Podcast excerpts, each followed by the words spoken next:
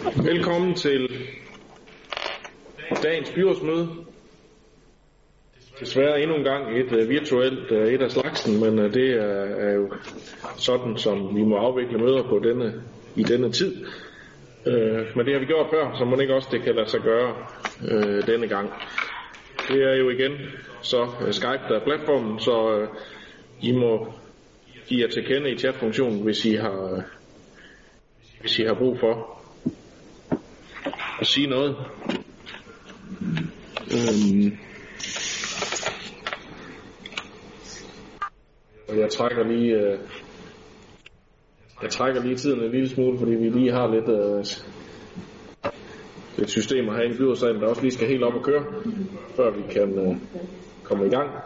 Vi har øh, i dag øh, afbud fra Jakob Lose, og øh, Tommy Nord er med som øh, supplant. Og øh, så kan jeg lige øh, minde jer om, at øh, det kunne være, at vi skulle stemme om noget i dag, så øh, i løbet af mødet kan I prøve at få logget ind i, øh, i afstemningssystemet, sådan at det er klar, når vi kommer til at skal bruge det. Så kigger jeg lige rundt her om, øh, om tingene kører. I hvert fald øh, bliver mødet øh, streamet, kan jeg se, så, øh, så den del øh, er i hvert fald på plads.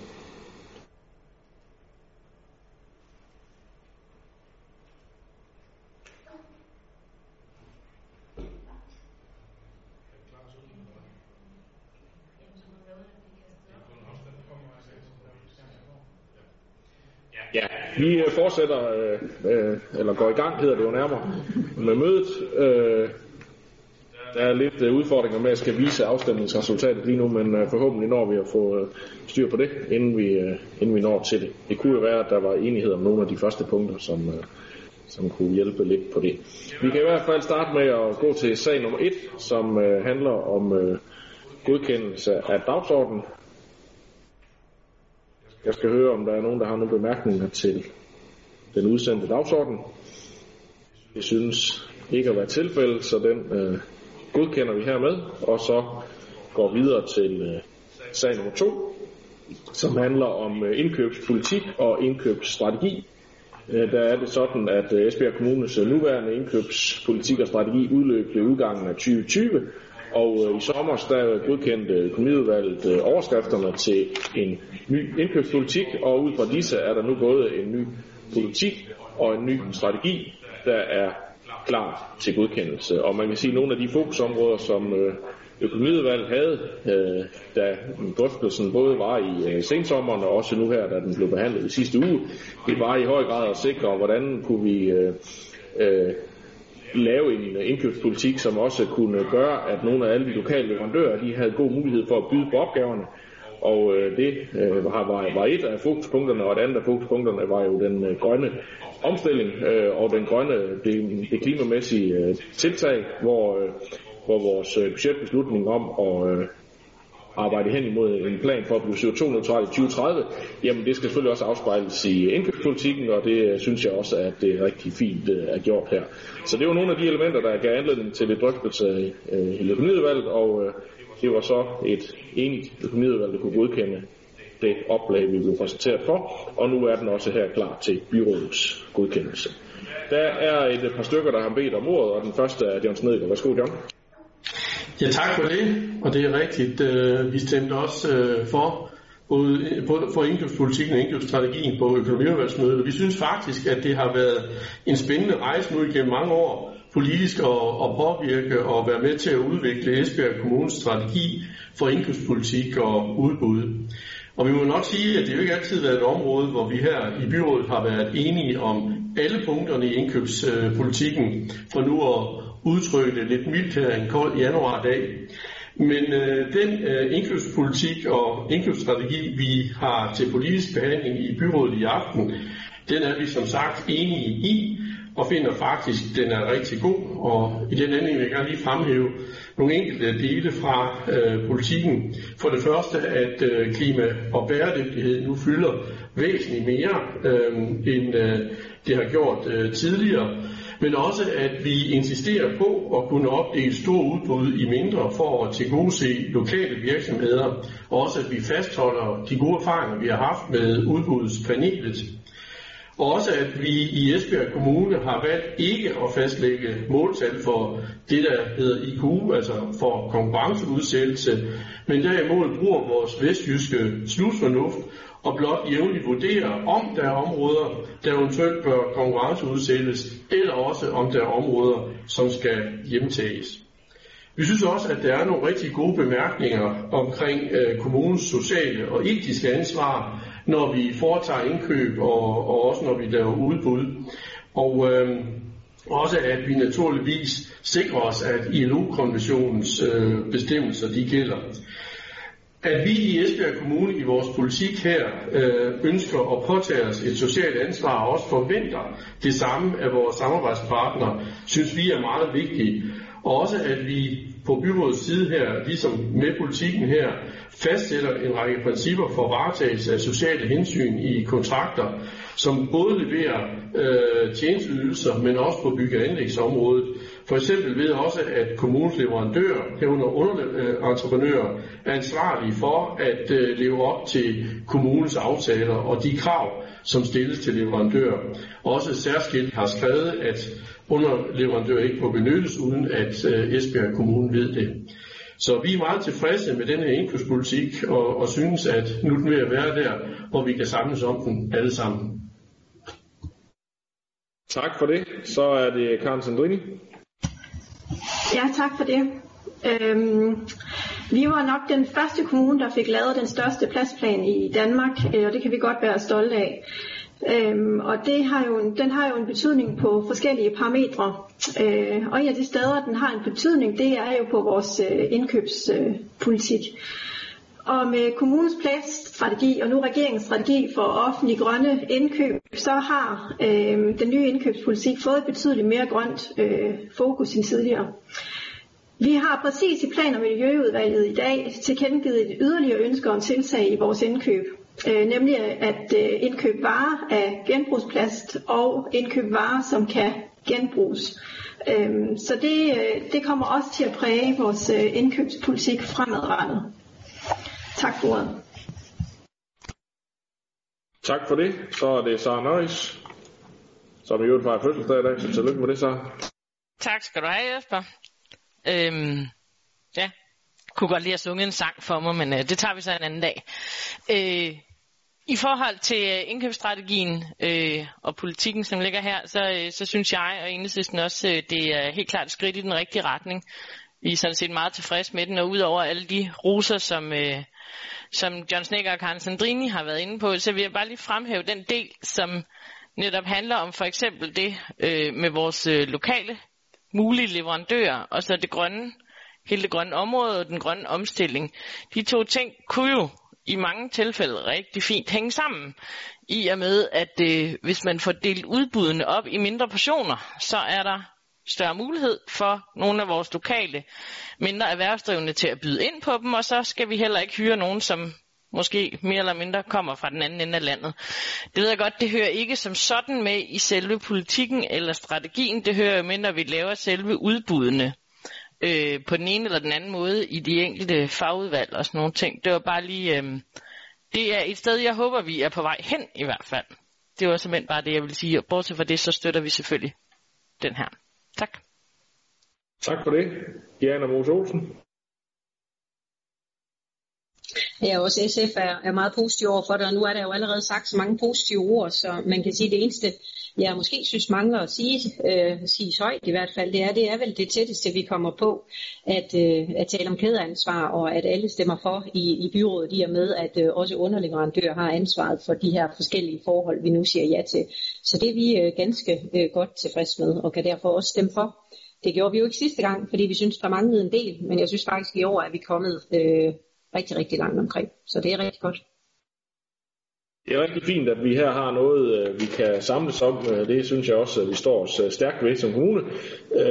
Og så vil jeg bare lige give et par kommentarer til noget af det, der er sagt. At det med, at vi at vi øh, nu har meget fokus på øh, de lokale øh, leverandører. Det er jo faktisk noget, som vi har haft igennem længere tid. Vi har fået nedsat et udbudspanel, hvor vi også tager den dialog omkring, hvordan er det, vi kan udbyde tingene på den rigtige måde, så der er størst mulige Øh, chance for, at de lokale har en, har en mulighed for at byde ind på det. Men der er jo også øh, nogle regler i det her, som gør, at der er nogle udbud, der er så store, at det ender i EU-udbud, og de ender øh, i noget, som øh, øh, vi ikke helt selv kan definere, hvordan vi gør tingene, og derfor øh, bliver det jo et både og, Øh, når vi nu skal, skal udmynde sådan en indkøbspolitik her i praksis, og øh, det er rigtig fint, at vi har fundet, øh, øh, fået den øh, gode dialog op, og det viser jo også, at vi har jo mange gode eksempler på, at vi også har øh, små virksomheder med få ansatte, som er blevet leverandør til kommunen, øh, kvæg det fokus, der har været fra udbudspanelet og også fra Business Esbjergs side herpå. Og det håber jeg jo, at der vil gå endnu flere af i fremtiden, fordi at det er jo godt for alle, hvis, hvis de lokale de øh, får mulighed for at byde ind. Men vi har jo altså ikke en 12 rundt om øh, Esbjerg Kommune, fordi vi vil også gerne have, at vores virksomheder de kan løse opgaver i andre kommuner, og vi skal jo sikre, at vi får mest muligt for skattekronerne, så derfor er det også fint, at vi engang imellem har nogen udefra, der også kan være med til at holde vores egen leverandør øh, op på priserne og holde os skarpe, så vi får mest muligt for skattekronerne. Så det er jo den balance, jeg håber, vi har fundet i det her. Der er et par stykker mere, der har bedt om ordet. Den næste er Susanne Byrborg. Værsgo. Ja, nu er det lige lidt irriterende, borgmesteren to ord, fordi du sagde mere eller mindre det, jeg vil sige. Nu sidder jeg og arbejder med udbud øh, til daglig, så ja, der er nogle regler. I forhold til, at, at, at vi har udbudspanel, så synes jeg simpelthen, det er en genial idé. Netop fordi vi får det samspil med interessenterne i lokalområdet. Og man må vel også sige, at når vi taler klima og miljø, så er det jo nok også smartest at øh, få nedbragt øh, omkostningerne ved at skulle transportere varer og ikke tjenesteyde, som i hvert fald var. Så øh, lige med, med det grønne øje til, så, så synes jeg sørme også, det er en god idé, hvis vi kan bruge øh, lokale leverandører og producenter. Men øh, det er rigtigt, hvad borgmesteren siger. Vi har desværre også en EU-lovgivning, vi skal overholde. Jeg beklager, hvis jeg tog noget munden på dig, Susanne, men øh, jeg fornemmer, at vi var nogenlunde enige, så det er jo da trods alt øh, øh, fornuftigt her. Carsten Deinbol. Ja, tak, men jeg kan næsten øh, følge Susanne her. Ja, du tog også næsten ordet ud af min mund, øh, Jesper, men jeg forsøger alligevel. Øh, jeg synes, det er meget vigtigt, at øh, det er en fin, super fin øh, indkøbspolitik og strategi, der, der er udformet og udlavet, eller lavet. Øh, og det er vigtigt, at der er fokus på det lokale handelsliv. Øh, og det er også hæfter med, det er også, at der er hjælpemuligheder i forhold til virksomheder i vores kommune, som måske vil lave en, noget kompliceret ansøgning, men få hjælp til at sende ansøgningen afsted. Det er rigtig godt. Lige det sidste, det er, det er, det virkeligheden en bagatelgrænsen, den har vi drøftet for nogle år siden, kan jeg huske. Men jeg synes det også, det er vigtigt at stadigvæk, og det går ud fra, at det er en bagatelgrænse, så den enkelte institution eller medarbejder har mulighed for lige at gå ned til lokale købmand og købe det, han eller hun har, har glemt. Tak for ordet. Og det sidste, det kan jeg bare bekræfte, at det drøftede vi lige præcis på økonomiudvalgsmødet, at øh, hvis øh, den lokale daginstitution skal købe, let, købe mælk eller andre ting, jamen så kan man altid gøre det, øh, uden at man skal ind og, øh, og øh, bruge de store indkøbsaftaler og få det leveret med en lastbil i stedet for. Så øh, det giver heller ikke mening at sende en lastbil ud til en institution med, med 3, øh, 3 liter mælk. Det øh, kunne jo være, at det var nemmere at gå ned til den lokale købmand og få det klaret. Så der er der tænkt ind i øh, det samlede her. Henrik Valø har bedt om ordet. Ja, han kan ikke lige få billedet på, men øh, han kan godt få lyd på. Øh, jeg synes, det blev en rigtig fin indkøbspolitik og en indkøbsstrategi. Og jeg har jo gennem årene øh, i, i EU talt meget for, at lokale også har muligheder. Jeg synes stadigvæk, det kan være beskæmmende, når jeg møder en flyttebil fra et Sjællands firma kører rundt i Esbjerg. Men det har du jo, borgmester, på udmærket vis jo lige redegjort for, hvorfor det øh, fortsat også kan være sådan. Øh, men jeg har også spurgt øh, på øh, økonomiudvalgsmødet sidst, øh, hvordan det går med de lokale, og det går jo langt bedre, end det nogensinde har gået, så det er jeg rigtig godt tilfreds med. Tak for Tak for det. Med alle de uh, rosende og uh, bemærkninger, så tror jeg, at vi skriver lidt historie, i hvert fald i min tid i byrådet her, at vi nu uh, i enighed kan godkende en uh, indkøbspolitik uh, her. Så uh, det er det, vi hermed har gjort, og nu tror jeg også, at vi er nået så langt med vores votecard-system, at vi også kan vise det på skærmen, uh, at vi rent faktisk har fået det godkendt. Det var altså ikke her hos os, der var nogle udfordringer. Det var lidt... Uh, på linjen fra det centrale Vi øh, har godkendt sag nummer to og går videre til sag nummer tre. Den handler om fornyelse af en samarbejdsaftale med det sønderjyske arkivsamarbejde, og det er jo øh, noget, som øh, I 2006 der har Esbjerg Bys Arkiv arbejdet sammen med omkring e-arkivering, og den nye, øh, den eksisterende samarbejdsaftale med det sønderjyske samarbejde skal fornyes, og det giver så Esbjerg Byhistorisk Arkiv en årlig indtægt på ca. 200.000 kroner. Jeg skal høre, om der er nogle bemærkninger til den sag. Jeg synes ikke at være tilfældet, så den kan vi også godkende.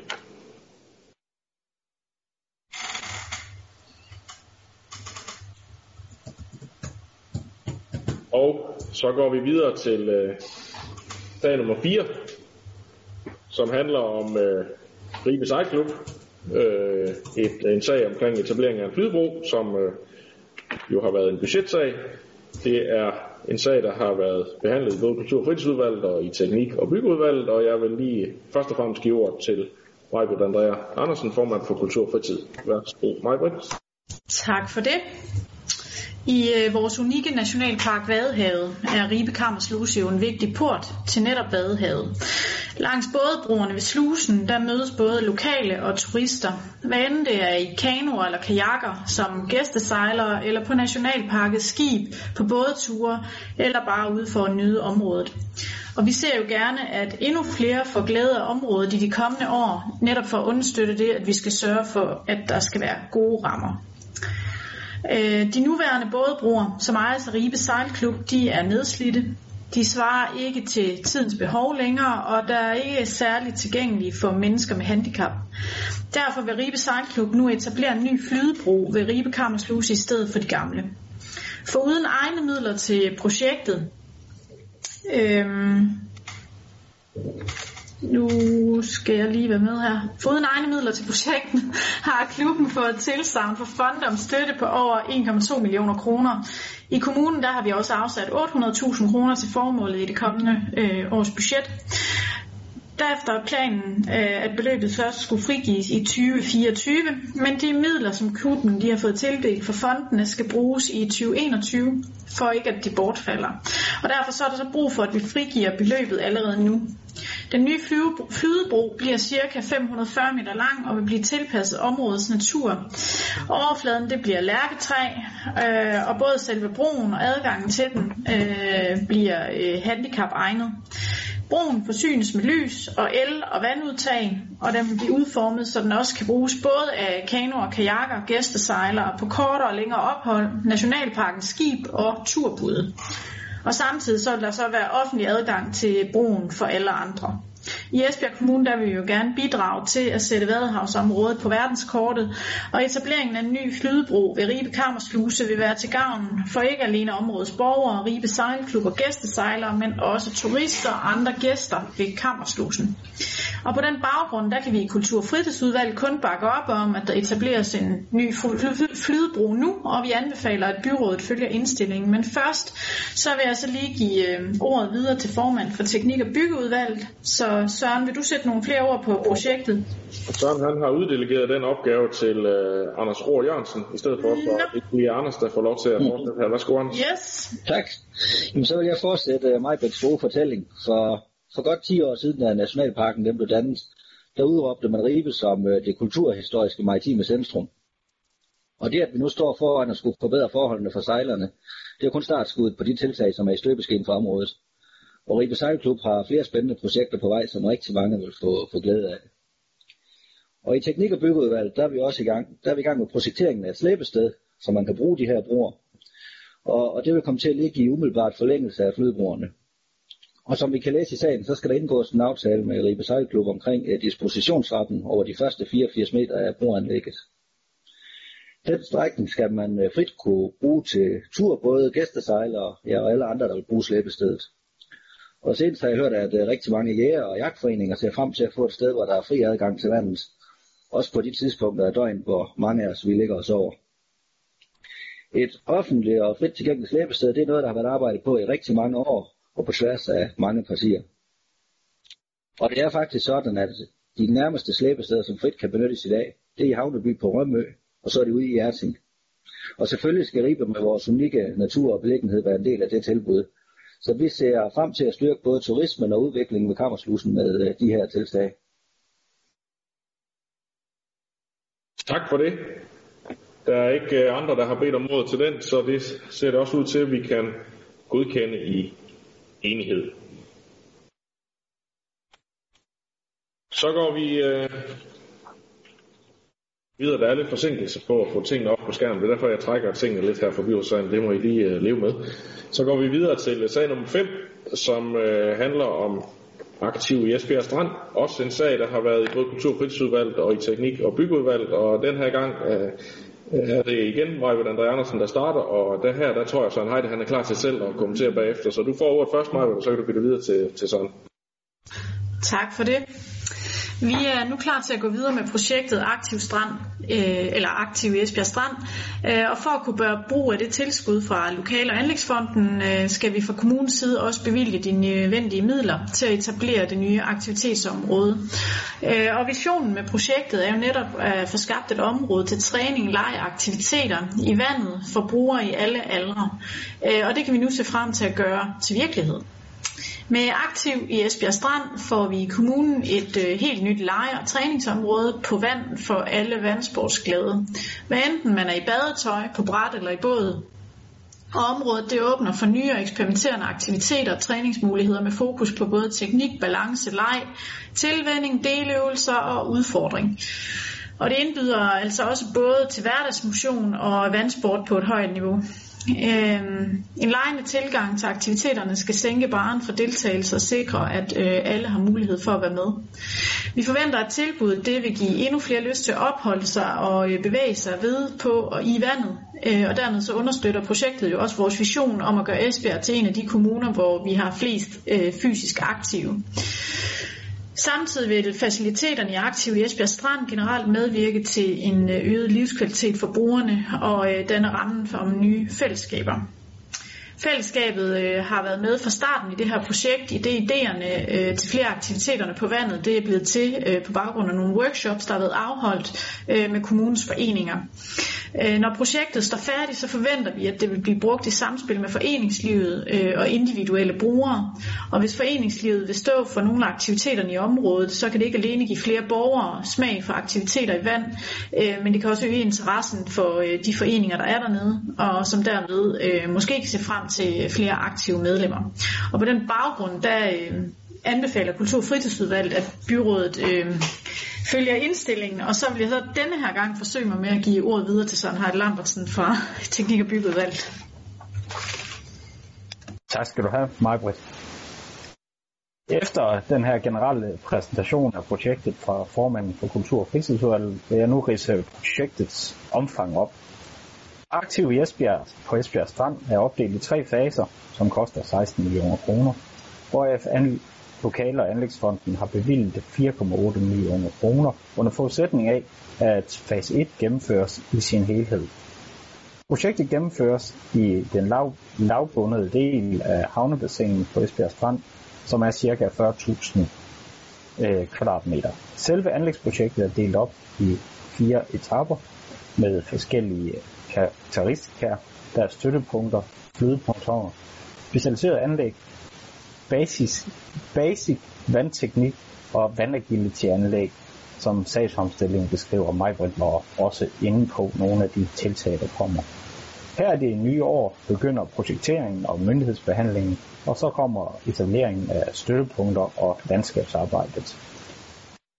Den forløbige proces øh, bliver efter planen, at det hele skal stå klar til foråret 2022 for det maritime center forventes at være klar til primo 22. Altså 22 bliver et rigtig godt år for vandaktiviteterne nede på Esbjerg Strand.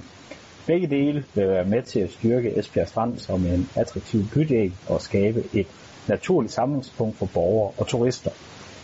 Inden da vil der blive etableret sanitære faciliteter for gæster på land og i vand, og det bliver muligt at håndtere spildevand fra bådene. Vi har at gøre med en helt særlig område, og derfor har vi nu lavet en plan, som beskriver, hvordan sejlere, foreninger og gæster vil færdes og respekterer områdets status.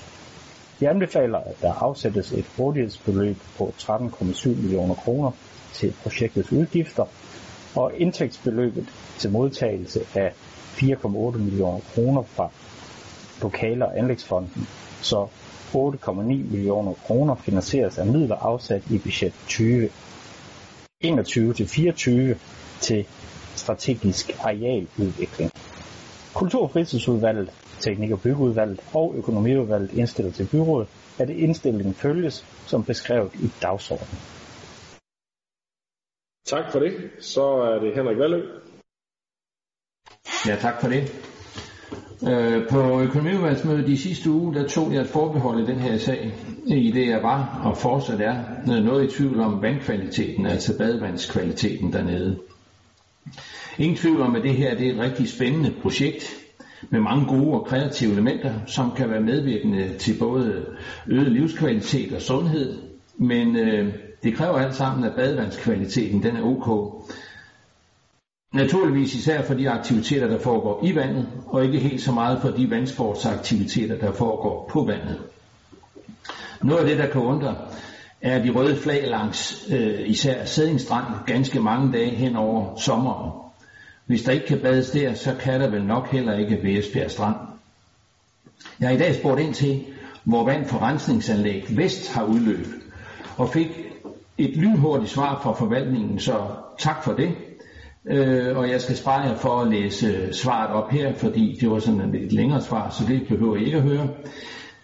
Men jeg vil bare sige, at jeg har boet i Esbjerg rigtig mange år, og det har altid været sådan, at jo tættere du kom havnen, og dermed også udløbet til fra blandt andet retningsanlæg Vest og Forfældbæk, jo ringere blev badevandskvaliteten. Men så over det seneste lille års tid, så er problemerne hørt op, og vandkvaliteten er ok. Det er jo i hvert fald det, jeg kan læse, fordi jeg også efter anmodning har modtaget et schema om prøve, prøvetagning af vandkvaliteten i 2020 fra april til september. Og det ses i det schema, at vandkvaliteten generelt overholder kravene til badevand. En enkelt måling viser forhøjet værdi af kolibakterier ved en måling tæt på Løsbådhavn, men ellers ser det rigtig fint ud. Så jeg er selvfølgelig glad for, hvis det er sådan, at det er, det, hvis det er sådan, det er, at badevandskvaliteten nu er, som beskrevet i det modtagede schema, og det vil jeg vælge at stole på, men vil naturligvis nøje følge den her sag. Vand og vandaktiviteter er noget, de fleste holder af og gerne vil. Så lad os se frem til det. Tak. Tak for det. Så er det Karen Sandrini. Ja, så vil jeg sige, at vandkvaliteten den er mere end ok. Tilbage i 18 der blev jeg allerede spurgt, om der var mulighed for at lave vandaktivitet øh, i, øh, ved den nye øh, BSBR Strand. Øh, og der måtte jeg sige med det samme, det var der ikke kvæg præcis det, som der, det, som der siges her, at øh, vandkvaliteten den øh, var for dårlig øh, efter erfaring. Men øh, vi kan jo se på præcis den måling, som, øh, som Henrik Valø han henviser til, at øh, vandkvaliteten er yderst, yderst fin i, øh, i, øh, i, øh, i bassinet. Grænseværdien for E. coli-bakterier den ligger på øh, 500 Øh, og introkokker, der ligger den på 100, så man kan se, så ligger de langt under. Der er en enkelt måling, som også blev nævnt her, der ligger over, om det er dyr, der har øh, haft øh, et uheld i øh, bassinet. Det, øh, det er ikke til at sige, eller det, det kommer et andet sted fra. Det er ikke til at sige. Men øh, de øh, vandprøver, vi laver, de er, fors- de er forskellige steder i bassinet, og det er delprøver, som vi til sidst samler, og så ser vi det fulde øh, billede, som er overalt forventninger, forbavsende flotte tal. Øh, for fem måneder siden, der, der sagde jeg i Jyske Vestkysten, at, øh, at jeg vil undersøge, hvad mulighederne var for, for det her, og følge det egentlig til dør. Så jeg, jeg kan allerede sige nu, at på kommende plan- og miljøudvalgsmøde, der øh, kommer der en sag på øh, om et forslag om at etablere et varslingssystem, præcis så vinterbadere de kan få lov til at bade allerede fra næste vinter af. Øhm, det krydser vi selvfølgelig fingre for, at øh, det lykkes, men øh, til de vinterbadere, der har ventet mange år på det her, der er der håb forud. Tak for ordet. Tak for det. Så er det Anne-Marie Geisel Andersen. Tak for det. Øhm, I Radikale Venstre, der synes vi, det lyder super fedt med alle de vandaktiviteter for både bredde og også elite. Øhm, at vi skaber et sted, hvor folk kan mødes og være aktive sammen. Øh, vi er store tilhængere af at få skabt flere rum øh, af den her slags i kommunen, hvorfor vi bakker op om øh, forslaget. Vi finder det dog en anelse problematisk, at, at så store anlægsbeløb skal prioriteres her uden for budgetforhandlingerne, og håber umiddelbart ikke, at det bliver praksis øh, fremadrettet i forhold til arealudviklingsmidlerne. Øhm, og det var, det var egentlig et spørgsmål. øhm, og så synes vi egentlig også, at Henrik Valle har stillet nogle meget hvad hedder det, relevante spørgsmål, men vi er umiddelbart også øh, betrygget betrykket ved de svar, der er kommet, både nu her og også øh, fra forvaltningen tidligere i dag. Tak for det. Så er det Hans K. Sønderby. Ja, tak for det.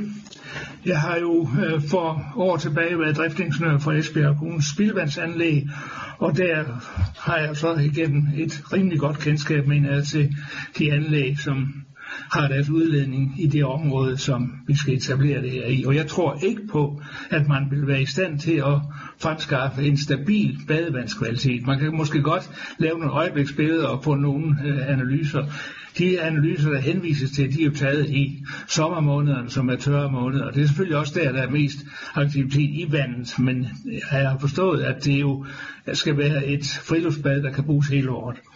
Men øh, da det her jo øh, ikke er penge til selve vandaktiviteten i vandet, så har jeg valgt at stemme for. Men øh, hvis vi kommer til på et tidspunkt og skal frigive midler til selve vandaktiviteten, øh, aktiviteten, badevandsaktiviteten, så øh, kan jeg godt her varsle, så stemmer jeg imod. Jeg tror overhovedet ikke, at det der det kan lykkes. Det er jo udløb fra en by med, med mange indbyggere. Det er overfladeafstrømning, og det er godt nok renset spildevand, men det er jo ikke rent. Og så er der hele rækken af overfaldsbyggeværker, som træder i funktion i forbindelse med stærk regnskyld til havnebassinerne. Og det vil jo også på mange måder påvirke uh, det den vandkvalitet, som findes i det område. Tak for det. Selv tak. Så er det Søren Heide Lambersen.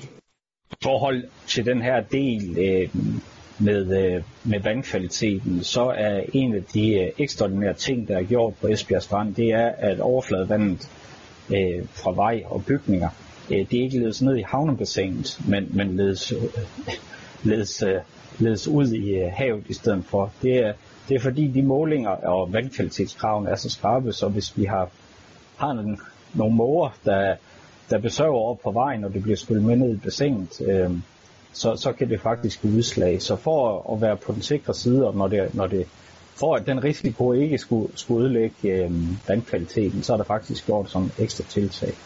Så øh, jeg tror nu nok, det skal lykkes at få lavet en rigtig god vandkvalitet dernede, så også Henrik Valø kan finde med badebukserne frem. Tak for det. Det er jo et kompleks øh, spørgsmål, det her, øh, kan jeg sige, af bitter erfaring fra mit øh, tidligere virke. Øh, men, men det er jo, øh, der er gjort rigtig mange gode tiltag øh, i den her forbindelse, og øh, øh hele det øh, store projekt med at separat kloakere, øh, som, som din forsyning er i gang med, og det som der er lavet af forskellige tiltag på øh, renseanlæg Vest, er jo også med til at sikre, at øh, de antal af overløb, øh, de vil jo blive færre og er blevet færre, og øh, det kan jo, er jo medvirkende til, at øh, der i hvert fald kan blive flere dage med badevandskvalitet, men øh, vi må heller ikke forgøjle hinanden sådan og tro, øh, der er jeg sådan set øh, en lille smule på linje med Hans Gård Sønderby, at, at der vil være dage, når det, når det regner, at øh, der også vil være problemer med badevandskvaliteten, og det kan der også blive inde i bassinet, men øh, der er i hvert fald gjort masser af tiltag for, at det er så få dage, som øh, øh, så, som, øh, som overhovedet muligt, og øh, så kan vi jo bare øh, håbe på, at øh, når solen skinner, og, og det, at det så er tørværsperioder, fordi det er jo øh, i hvert fald øh, i sommermånederne, at øh, der er størst efterspørgsel efter det, så må øh, vinterbaderne jo gå et andet sted hen, hvis det viser sig, at, øh, at vandkvaliteten ikke er god nok på alle tider af året. Yes, Hans Andrin, jeg beder dig igen.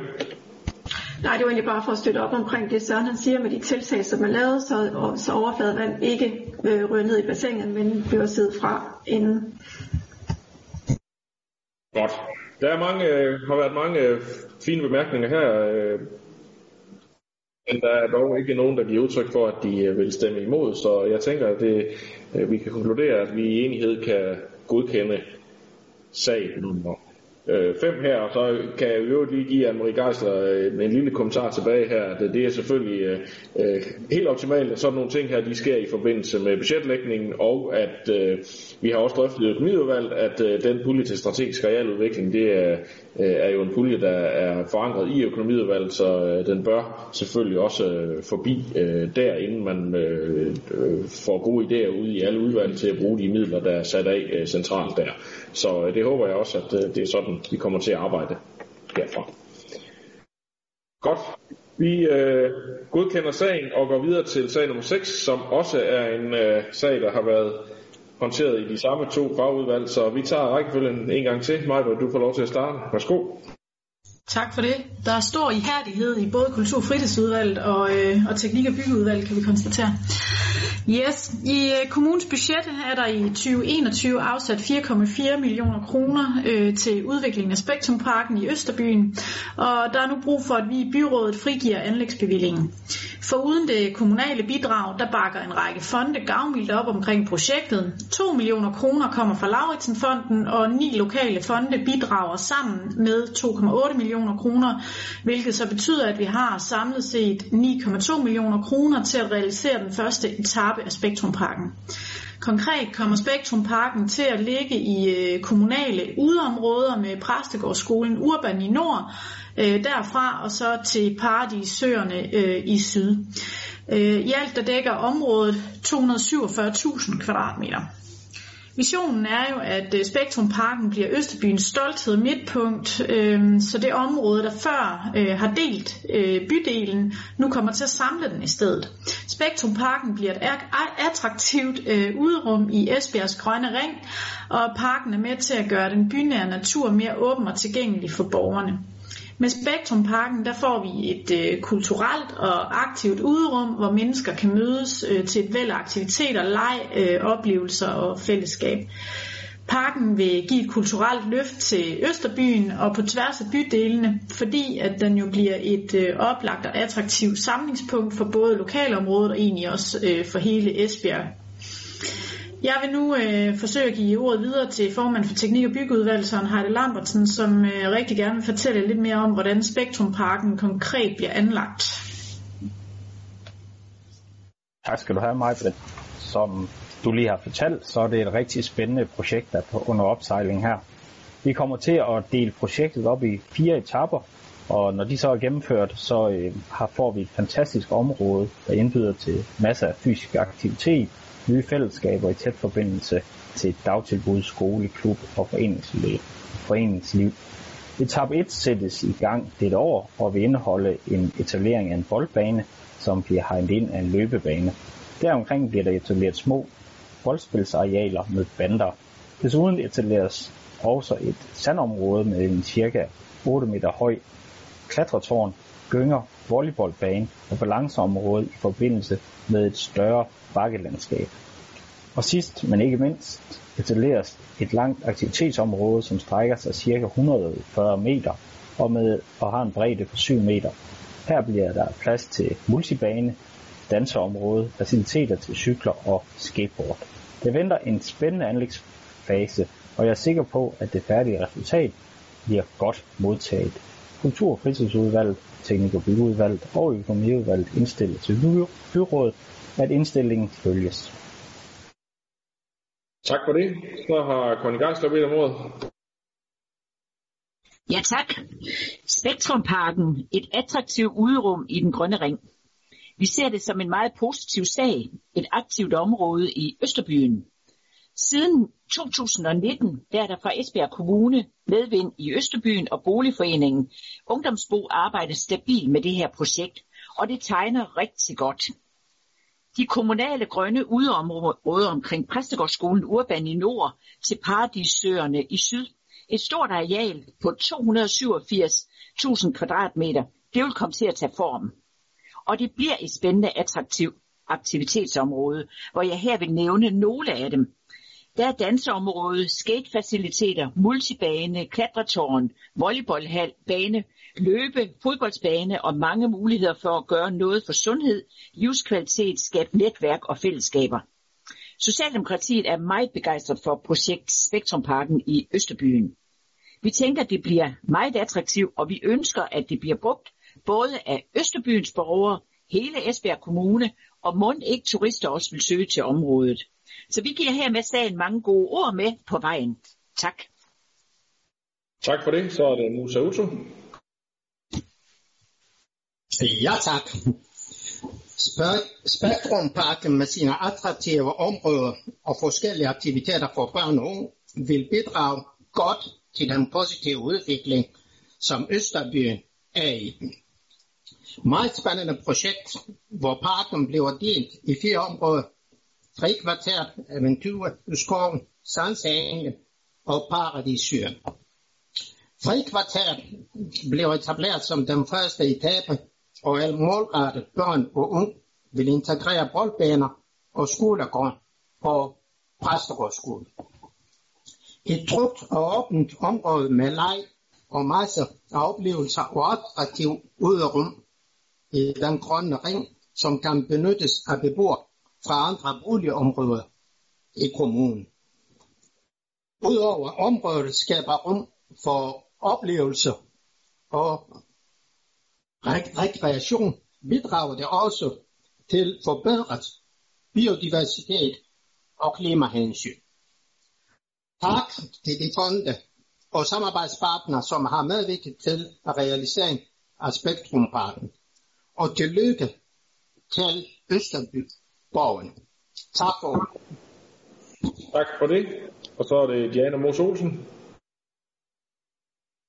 Ja, tak for det. Jeg tænker herfra skal også lyde nogle positive ord med på vejen til, til Spektrumparken, og, og, og noget af det, jeg tænker bliver rigtig godt, når det er etableret, det er jo også, at vi her har en gruppe af børn og borgere generelt, der ikke benytter sig af mange af vores andre tilbud, øh, blandt andet bare dem, vi har inde i byen. Øh, der blev, da man etablerede Medvind i Østerbyen, lavet en undersøgelse blandt en hel del af de borgere, der bor i området, og nogle af de børn, der blev spurgt, hvad er en rigtig sjov og spændende aktivitet for dig? Jamen det er at komme med mor og far i Bilka og handle, eller det er at være med på den lokale legeplads. Så rigtig mange af de børn, der bor i, i nogle af vores udsatte boligområder, herunder også her, jamen det er ikke dem, der frekventerer rigtig mange af vores andre kulturtilbud og, og, og andre øh, af de spændende muligheder, vi har i vores kommune. Og derfor er det, synes vi, det er så fantastisk, at vi etablerer noget i et område, som ikke alene er attraktivt for øh, borgerne, der bor derude, men faktisk også kan være med til at sikre, at der sker en masse aktiviteter i hverdagen, og forhåbentlig også få flere til at komme ud i den del af, af, af byen, som for nogen stadigvæk er et område, som man ikke kommer så ofte i. Øh, vi har oplevet det, da vi lavede øh, landsanlægget ude ved siden af UC Syd, at det er blevet et område, der tiltrækker andre end øh, kun de øh, beboere, der bor i området.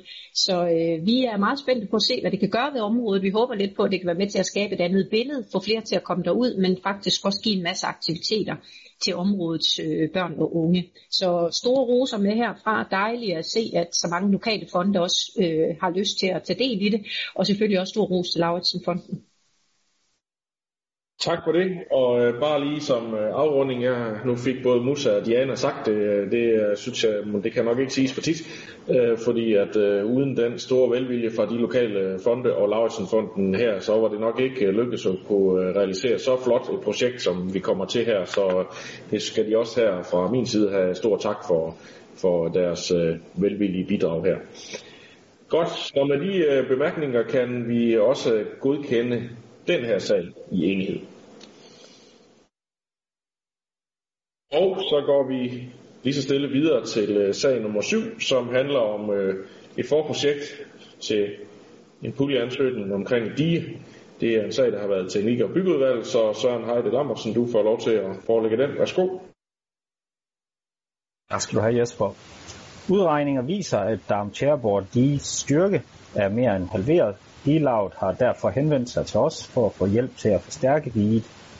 Kystdirektoratet har afsat en pulje på 40 millioner kroner til støtte af etablering og forstærkning af diger ved Vadehavet. Ansøgningsfristen er den 1. oktober 2021, og der søges, kan søges med op til 80% af selve anlægsudgiften. Planen er derfor, at der udarbejdes et skitseprojekt, så der kan sendes en ansøgning til Kystdirektoratet. Omkostningerne til renoveringen af diget afhænger af kravene til det fremtidige, den fremtidige sikringsniveau. Med udgangspunkt i et andet renoveringsarbejde vurderes det, at omkostningen vil ligge omkring 30 millioner kroner. Vurderingen er dog behæftet med stor usikkerhed og afhænger af, hvilken løsning man når frem til. I anlæggelse af de renovering indgår planer for en kommende vestkystforbindelse. En kystnær cykelforbindelse forbi de primære turiste, turistdestinationer i Esbjerg Kommune. Der er afsat midler til at lave selve skitseprojektet. Vi håber, at diget kan indgå i visionen om at fremme turismen langs Vadehavet ved at føre cykelstien op på digekronen og dermed give direkte udsigt over Vadehavet på dele af denne strækning. Til realiseringen af ekstra tiltag som dette vil blive undersøgt, om der kan søges midler fra nuværende eller fremtidige fonde eller puljer. Teknik- og byggeudvalget og økonomiudvalget indstiller til byrådet, at der meddeles en anlægsbevilling på 1 million kroner i 2021, finansieret af det til formål afsatte rådighedsbeløb. Tak for det. Så er det mig, Britt André Andersen. Tak for det. Hos det konservative Folkeparti der er vi meget optaget af borgernes tryghed. At man kan leve det liv, man ønsker, i trygge rammer i det hjem, man har valgt for sig selv og sine børn. Og det er klart, at øh, ting som klimaet påvirker også mennesker den måde, på vi lever. Og det gør sig også øh, gældende i forhold til det her tilfælde. Dam Tjerborg Dige trænger til renovering. Diget styrke er vurderet af en ekspert til kun at være halv styrke, som det var tilbage i 90'erne. Og det er jo selvfølgelig meget bekymrende, fordi det jo selv sagt kan føre til digebrud. Derfor hilser jeg det meget kærkommet, at der efter godkendelsen i byrådet i dag øh, kan udarbejdes et skitseprojekt med det formål at søge den omtalte pulje, som er oprettet øh, af kystdirektoratet, hvis formål jo er at yde støtte til etablering og forstærkning af diger, øh, som Søren også var inde på.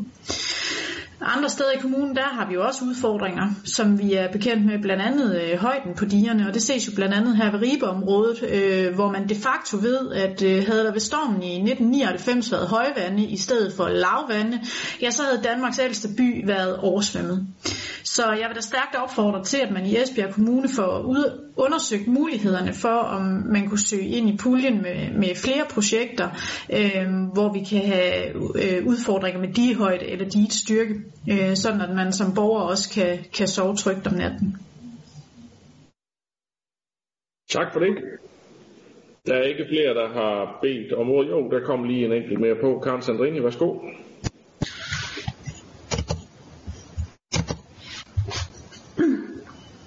Tak for det. Vi er i øh, Plan- og Miljøudvalget øh, helt øh, bekendt med, øh, med den her problematik omkring dierne, og derfor så, øhm, så kigger vi jo hele tiden på, på kystsikring, og vi ved, at vi skal have lavet nogle foranstaltninger inden 2030 eller 2050. Øh, og øhm, derfor så øh, mener vi også helt generelt, at en, øh, at en, øh, en, en, klima, øh, en klimaplan for, øh, for Ribe er, er på sin plads, eller en, en styringsplan for Ribe er helt på sin plads. Øh, og øh, i forhold til øh, både materialer og, og andre ting, der er vi gået sammen med regionen for at kigge på, øh, hvordan det bedst, bedst bliver udvundet, øh, og hvordan vi får fat på det, øh, når, når, det når, når det skal bruges. Så vi er meget optaget af, af den her sag i Plan- og Miljøudvalget. Øh, også udstukket at de rammer fra, øh, fra øh, kystdirektoratet øh, og, den, øh, og den nye plan øh, fra de områder i Danmark, som er som kan, som kan have en udfordring. Godt, men øh, det her, den her sag handler så om Darm Tjerborg Dige, og den øh, er der jo, øh, hører jeg, også enighed om, at vi skal øh, skynde os at få sendt den ansøgning afsted, så vi kan komme i gang med det projekt. Og det er det, vi hermed beslutter i enighed. Så når vi til øh, den sidste sag på den åbne dagsorden, sag nummer 8, som øh, handler om en øh, sektorplan på sundheds- og omsorgsområdet, og den vil blive forelagt af formanden derfra. Værsgo, Olfer Krog. Tak for det. Og jeg har nok som Henrik ikke billede på, kan jeg se. Vi skal i dag drøfte en ny sektorplan for sundhed og omsorg for årene 2020 til 2030. Planen beskriver behovet for plejeboliger og øvrige boliger for seniorer i kommunen med afsæt i den seneste befolkningsprognose. Når vi i slutningen af 2021 kan åbne plejehjemmet Sirius Seniorbo med 104 moderne plejeboliger, vil flere eksisterende plejehjem efter planen blive lukket. Det er tidligere beskrevet og besluttet, hvilke plejehjem det drejer sig om. I forhold hertil er der i den plan, vi skal drøfte i dag, flere foreslåede ændringer. Blandt andet foreslås det, at vi lukker plejehjemmet Strandby i Esbjerg. Det kan synes modsætningsfyldt at lukke øh, plejehjemspladser, når befolkningsprognosen samtidig viser, at vi i fremtiden får flere ældre. Fra 2020 til 2030 vil antallet af ældre borgere over 80 år stige med 2.670. Men fremtidens ældre har andre krav og andre forventninger til deres bolig. Flere seniorer ønsker i dag at være længst muligt i eget hjem. Det viser den seniorundersøgelse, som vi tidligere har lavet. Også ældreområdet og ældresagen giver udtryk for det samme i vores løbende dialog med dem. Derfor har vi i den foreslåede sektorplan også fokus på at tænke nye boligformer ind som erstatning for plejeboliger. Det drejer sig om konceptet ældrebolig plus og seniorboliger. Vi vil skabe boliger, som er indrettet efter seniorernes behov, og som ligger i kort fysisk afstand til kommunens sygeplejeklinikker. For disse boliger kan seniorer kontakte en nærliggende sygeplejeklinik ved behov for hjælp. På den måde kan vi imødekomme behovet for at bo længst muligt i eget hjem, samtidig med at vi skaber tryghed. Det er netop det koncept, som indgår i projektet Krebsestien i Gesing. Her opfører en privat virksomhed 76 seniorboliger ved siden af plejehjemmet siger jo seniorbo, seniorbo. Og der også vil være sygeplejeklinik. Samme princip tænker vi at bruge andre steder i kommunen, blandt andet i Bramming, hvor der tænkes opført ca. 100 seniorboliger i umiddelbart nærhed af plejehjemmet Solgården. Bolig, boligerne vil samtidig ligge nær fritidsfaciliteter og sundhedsprofessionelle tilbud. Også i Sønderis kan det nye koncept komme i spil. Vi mener derfor, at vi med det foreslåede antal plejeboliger til ældre over 80 år øh, vil være godt dækket ind i de kommende år.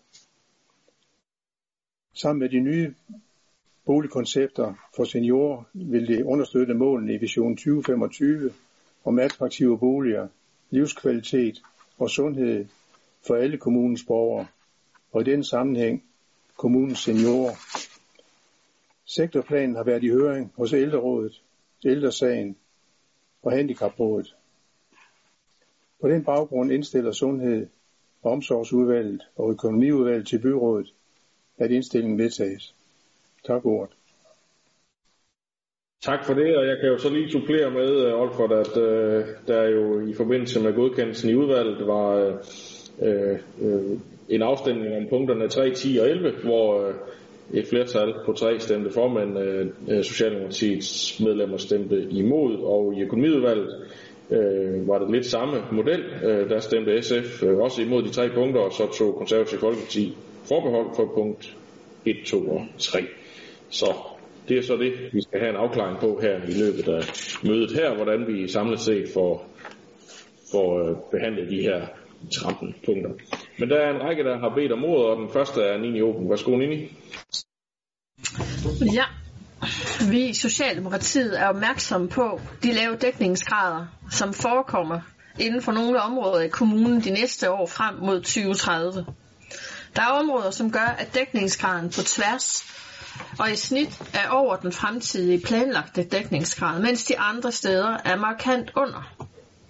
Esbjerg Nord, Vest og Øst er de områder, som samlet set gør, at der i snit for hele kommunen er en dækningsgrad over 14 indtil 2026. I området Bramming, derunder hører også Tjerborg og Gørning. De to sidstnævnte er med til at få dækningsgraden op i snit, men ser man isoleret på Bramming, der falder dækningsgraden markant fra 10% og dalende, hvorimod Tjerborg og Gørding klarer sig fint, mens Bramming er udfordret. Det er muligt at ommærke 24 ældre boliger til plejeboliger i Bramming, men det er ikke nok på sigt. Bliver helhedsplanen gennemført med kommende seniorboliger, der kan det afhjælpe plejeboligbehovet, men der skal fortsat være fokus på Brammingområdet. Konklusion for distrikt Bramming er, at de på sigt er presset. Ribeområdet har tre plejehjem inden for kort afstand i byen, og bliver planen med udvidelse på sigt realiseret, så Åhaven kan få tilbygget yderligere otte plejehjemspladser, vil det kunne afhjælpe lidt, men også her skal der være fokus på rettet. For dækningsgraden er ligeledes under den fremtidige fastlagte dækningsgrad. Konklusionen for Ribeområdet det er, at de også er presset, men det er de allerede for 2023. Men til den mest foruroligende, det er Esbjerg Midtby. Der her planlægges, at Strandby skal lukke. Det resulterer i, at dækningsgraden falder markant. 6,3 procent i 22 og 8,6 procent i 23. Hvorfor er der så en stigning i 23? Det er fordi, at de har en formodning om, at det danske diakonhjem vil åbne et plejehjemsplads til 63. Men første spadestik er ikke sat endnu. Men bibeholdt Strandby. Jeg ved godt, det er gammelt og slidt og ikke tidsvarende. Og jeg ved også, at Preben kommer også garanteret med en masse omkring Strandby. Men så kan dækningsgraden i 22 stige til 9,5 og i 23 til 11,8. Det er dog en forøgelse. Fordi vi i Socialdemokratiet ønsker ikke, at borgere, der for eksempel bor i Esbjerg Midt, mod deres ønske skal flytte til en anden bydel, fordi der ingen ledige pladser er i Midtbyen. Konklusionen midt for Esbjerg Midt er foruroligende. De skal, øh, de skal mod deres ønske flytte. Okay, jeg starter lige her. Konklusion Esbjerg Midt for roligende lav dækningsgrad de næste 10 år, hvor det laveste kommer under, under, 5, under 7 procent. Befolkningsstigningen er konstant de næste mange år, og der formodes at være mere end 27.000 borgere af 65 plus, og 24.000 borgere af 67 plus, og mere end 8.000 af 80-årige plus. Ved udgangen af 2030. Det må ikke overses. Der er i kommunen fokus på sundhed i alle grupper, og de, der ønsker at klare sig længst muligt i eget hjem, skal have den mulighed, ligesom der vil blive indtænkt nye boligformer og kolde seniorboliger med mere. Men samtidig bevirker det også en stigning i andre sygdomme, for eksempel Alzheimer, og den er som bekendt meget plejekrævende. Derfor er der brug for plejehjemspladser. Socialdemokratiet siger derfor nej tak til en lukning af Strandby. Punkt 10 og nej tak til et yderligere fald i dækningsgraden punkt 3. Vi har ikke sagt ja til 14% i det sidste budgetforlig. For det er vel ikke meningen, at fordi der ikke er plejeboliger i borgers nærområde, at borgeren så skal bosætte sig et helt andet sted i kommunen. Det var det for mig, og så tror jeg, Ulla hun overtager resten. Tak for det. Ja, det er i hvert fald hende, der har ordet øh, næste gang her. Så Ulla, værsgo. Kom med mig. Tak for ordet. Ja, øh, jeg vil gå videre, og øh, det der er ved det, det er, at øh, det er jo en fantastisk flot plan. Der er rigtig mange punkter i den her plan, som Socialdemokratiet sagtens kan gå ind for. Der er store, flotte projekter, både i Sønderris og i Bramming, og det er vi øh, meget spændt på at følge. Men i Socialdemokratiet, der ønsker vi også, at der skal være gode kommunale plejehjem i alle områder af Esbjerg Kommune, også i Esbjerg Midtby. Og derfor foreslår vi, at kommunen skal bygge et nyt plejehjem, i stedet for det nuværende Strandby plejehjem, som jo er gammelt og som er utilsvarende. Og samtidig så vil vi sørge for, at der bliver bygget tidsvarende aflastningspladser i det nye byggeri. Der er meget usikkerhed med hensyn til private plejehjem. De lover meget fra start, men lige så stille bliver kvaliteten dårligere, og i dette tilfælde har vi jo slet intet hørt om kvaliteten af plejen. Øh, det er i forhold til punkt 10.11. Vi ønsker ikke, at firmaer skal tjene penge på pleje af borgere på plejehjem. For private plejehjem er det hele tiden profitten over for kvaliteten af pleje. Vi ønsker øh, kommunal plejehjem, der er forankret i lokalområdet, hvor sovnets beboere aktivt tager del i og aktivt tager ansvar for plejehjemmenes og beboernes hverdag. Vi er glade for samarbejdet med Ældrerådet, Handicaprådet, Ældresagen, og ved kommende byggerier vil vi også inddrage Dansk Blindesamfund. Her vil jeg benytte lejligheden og muligheden til at sige tak for det store arbejde, I alle sammen har lagt i inspirationshæftet med forslag til aktiviteter og nærvær. Beboerne på alle kommunens plejehjem betaler mellem 1200 og 1700 kroner om måneden for at bo der. Det gælder om det er et privat eller om det er et øh, kommunalt plejehjem. Og i Social- og Sundhedsudvalget, der troede vi faktisk alle sammen, at beboerne på private plejehjem betalte en højere husleje per måned. Men nej, sådan er det ikke. Det er faktisk omvendt. Og det var vi meget overrasket over, alle sammen.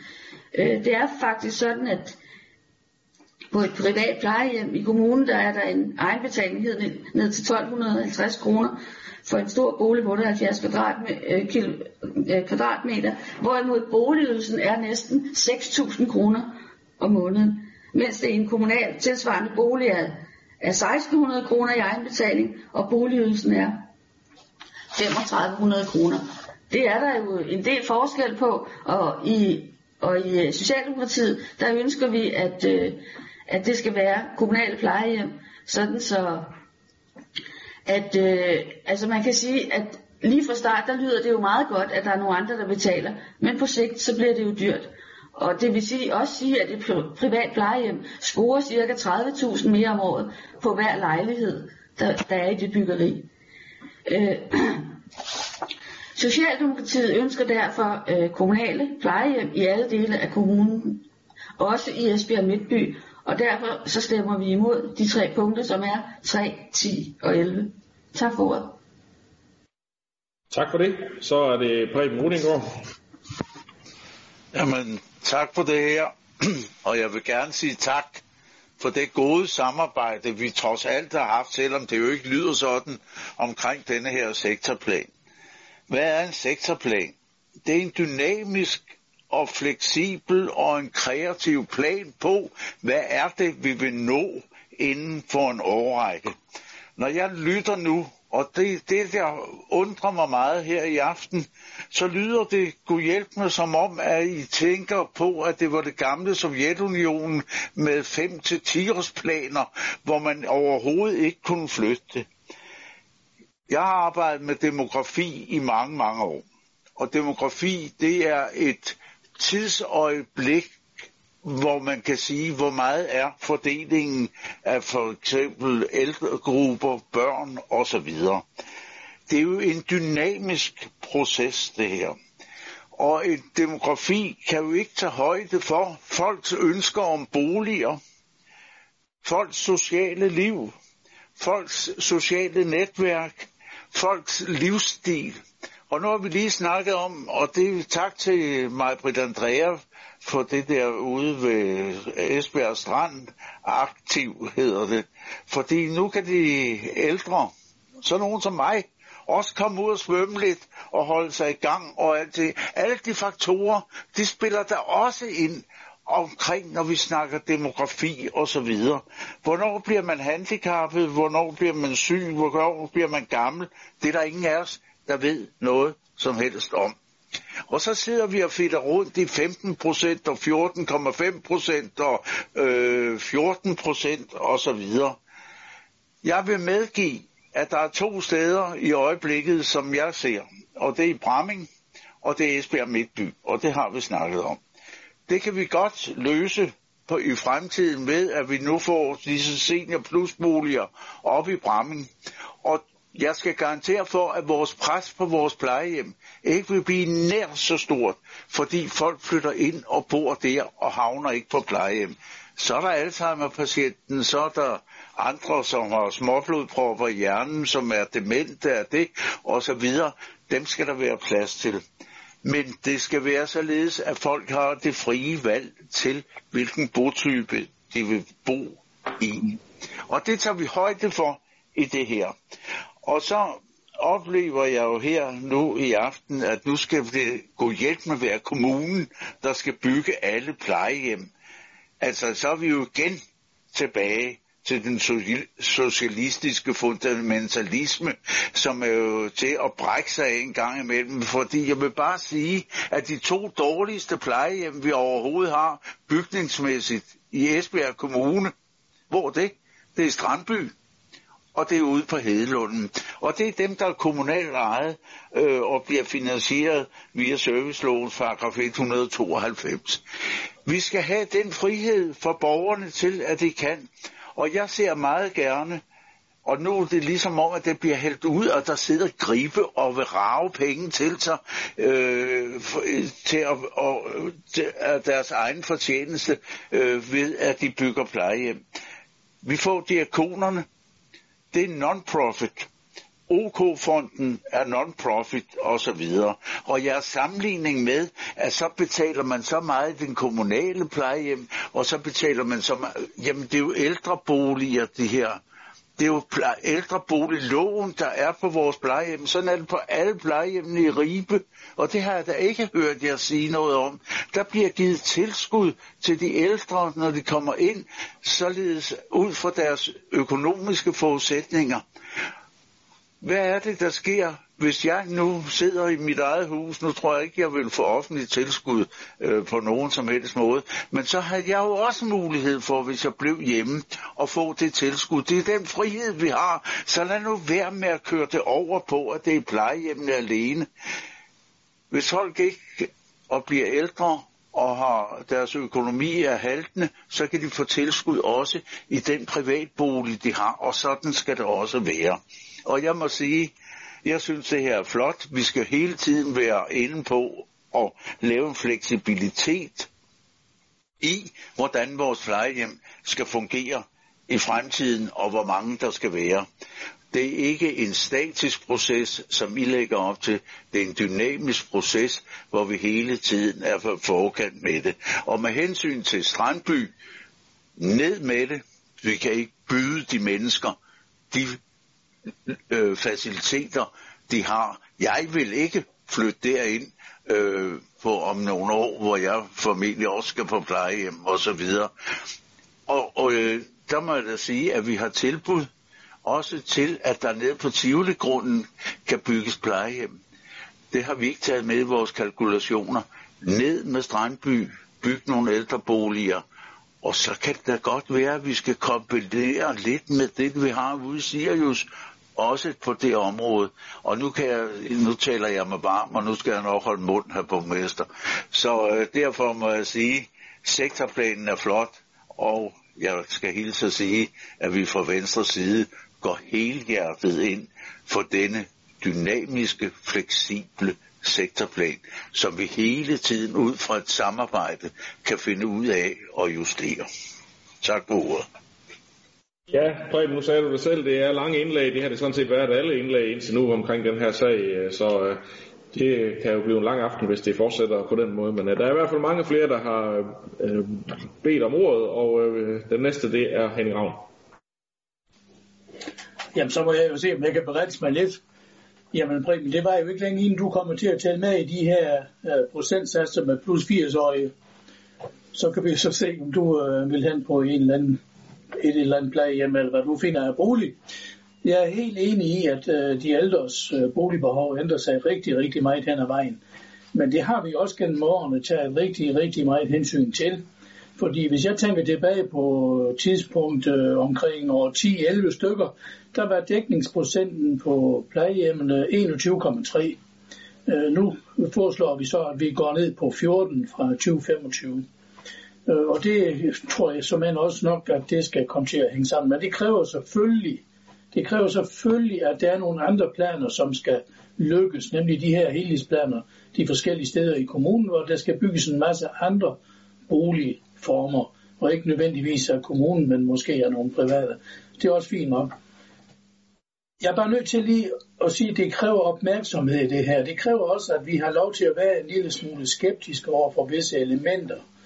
Øh, personligt er jeg sådan en lille smule skeptisk, når jeg kigger på dækningsprocenten i Bramming. Allerede der er nede på 11, og vil selv med, med ommærkning af nogle ældre boliger, øh, så, så vil dækningsprocenten være meget, meget lav også i 25, nemlig omkring 12.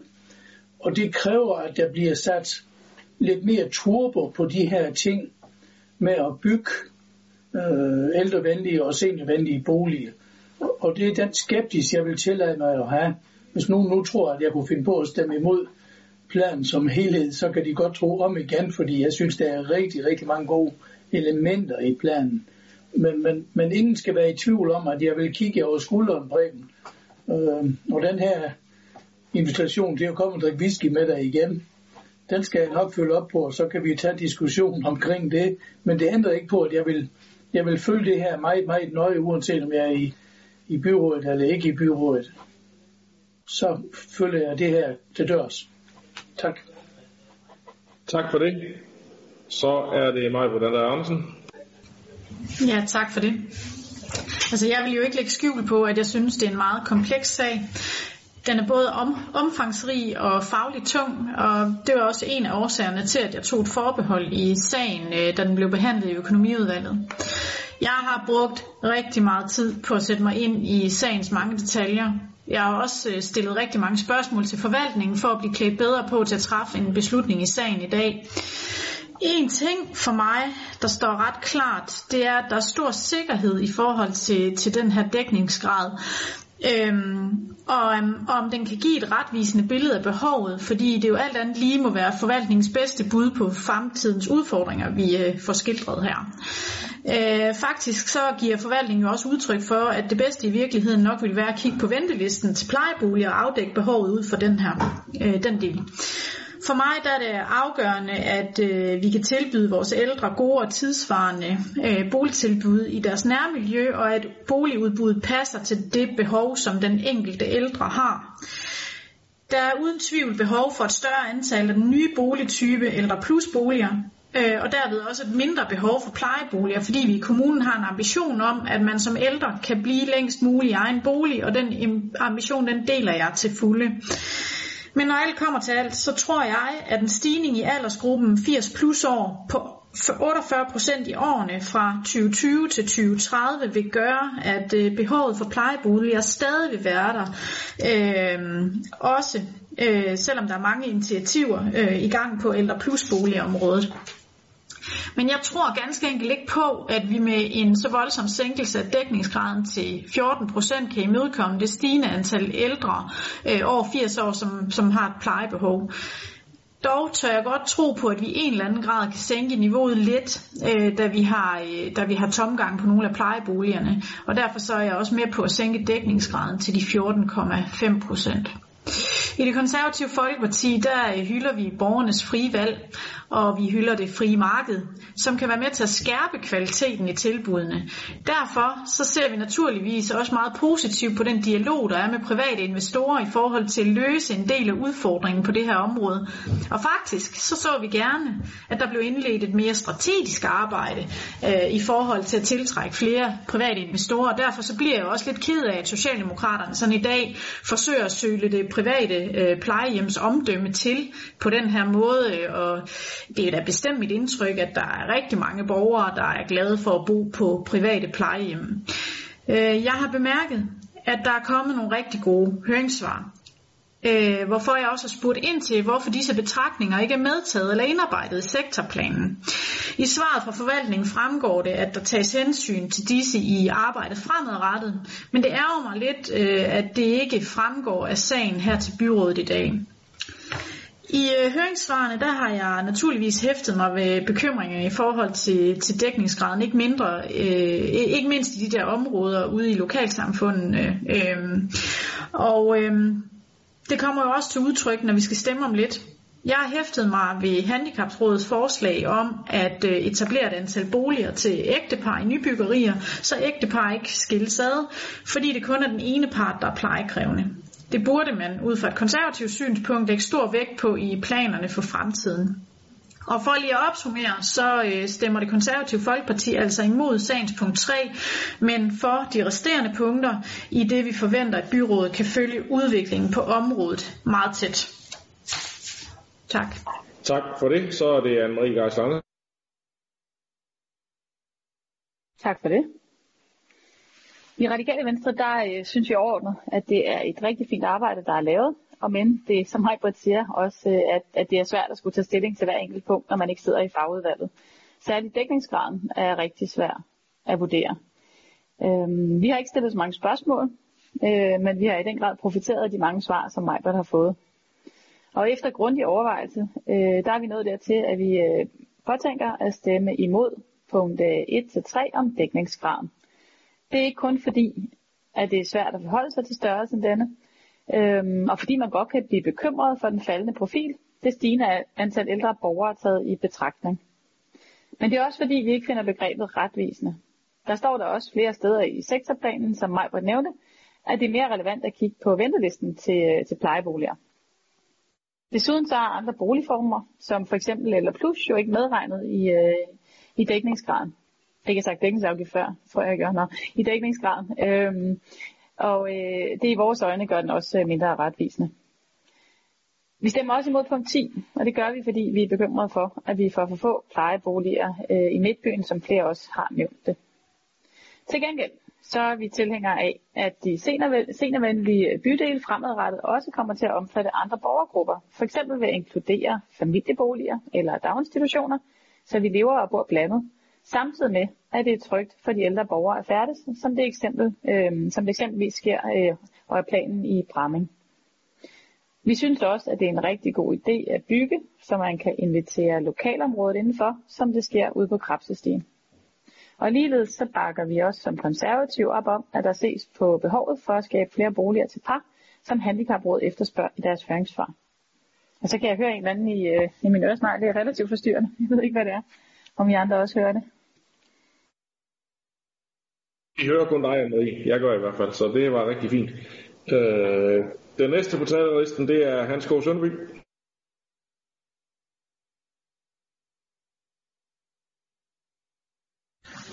Ja, nu ved jeg ikke, om det lykkes at komme på med video, men det er nu også lige meget.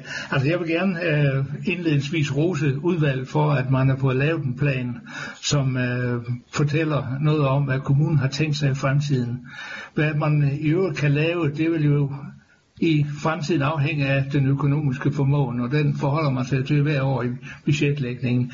Men det er vigtigt, at man har en plan, som fortæller borgerne, hvad man har til hensigt, fordi det er jo den forudsætning, der gør, at man kan få en kvalificeret diskussion om, hvad øh, man vil på så vigtigt et område som hele det her ældreområde. Det er jo også en af de rigtig økonomisk tunge områder for kommunen.